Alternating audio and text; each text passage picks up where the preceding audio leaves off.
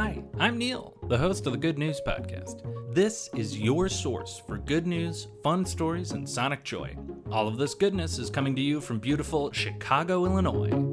Everyone has things that they are probably irrationally nervous about or anxious about. And I think one of those things for some people, or maybe even a lot of people, is an asteroid strike. Just something coming out of the blue, boom, gone like the dinosaurs. It is with great pleasure that I let you know that NASA, via the Associated Press, has let us know that the Earth is safe from asteroids for at least 100 years. So, the background behind this story is that there actually was an asteroid that seemed a little bit more likely than usual to collide with the Earth. It's called Apophis, and space agencies around the planet have been keeping an eye on it, rightfully so. This near Earth object was scheduled to come close to the Earth in 2029 and in 2036, and the big worry was a potential collision in 2068.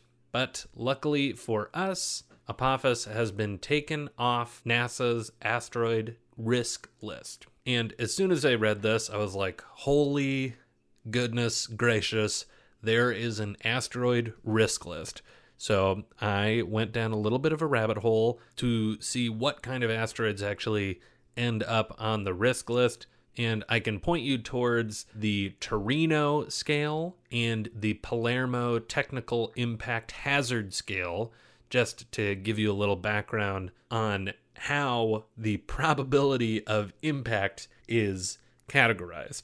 I, at least, am extremely relaxed about the possibility of an asteroid impact because astronomers, I gotta say, they are keeping an eye on near Earth objects all over the place. And based on the Palermo Technical Impact Hazard Scale and the Torino scale, it sure appears like we don't have much to worry about. Long story short, that is one irrational fear you can check off your list. It seems like Deep Impact and Armageddon have officially been confirmed as works of fiction.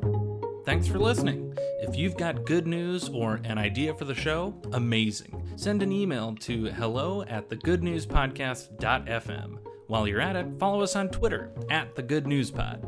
If you love the show, think about supporting our Patreon or reviewing us wherever you're getting this podcast from. Both are great. The music you hear on the show is from Poddington Bear. Have a great day.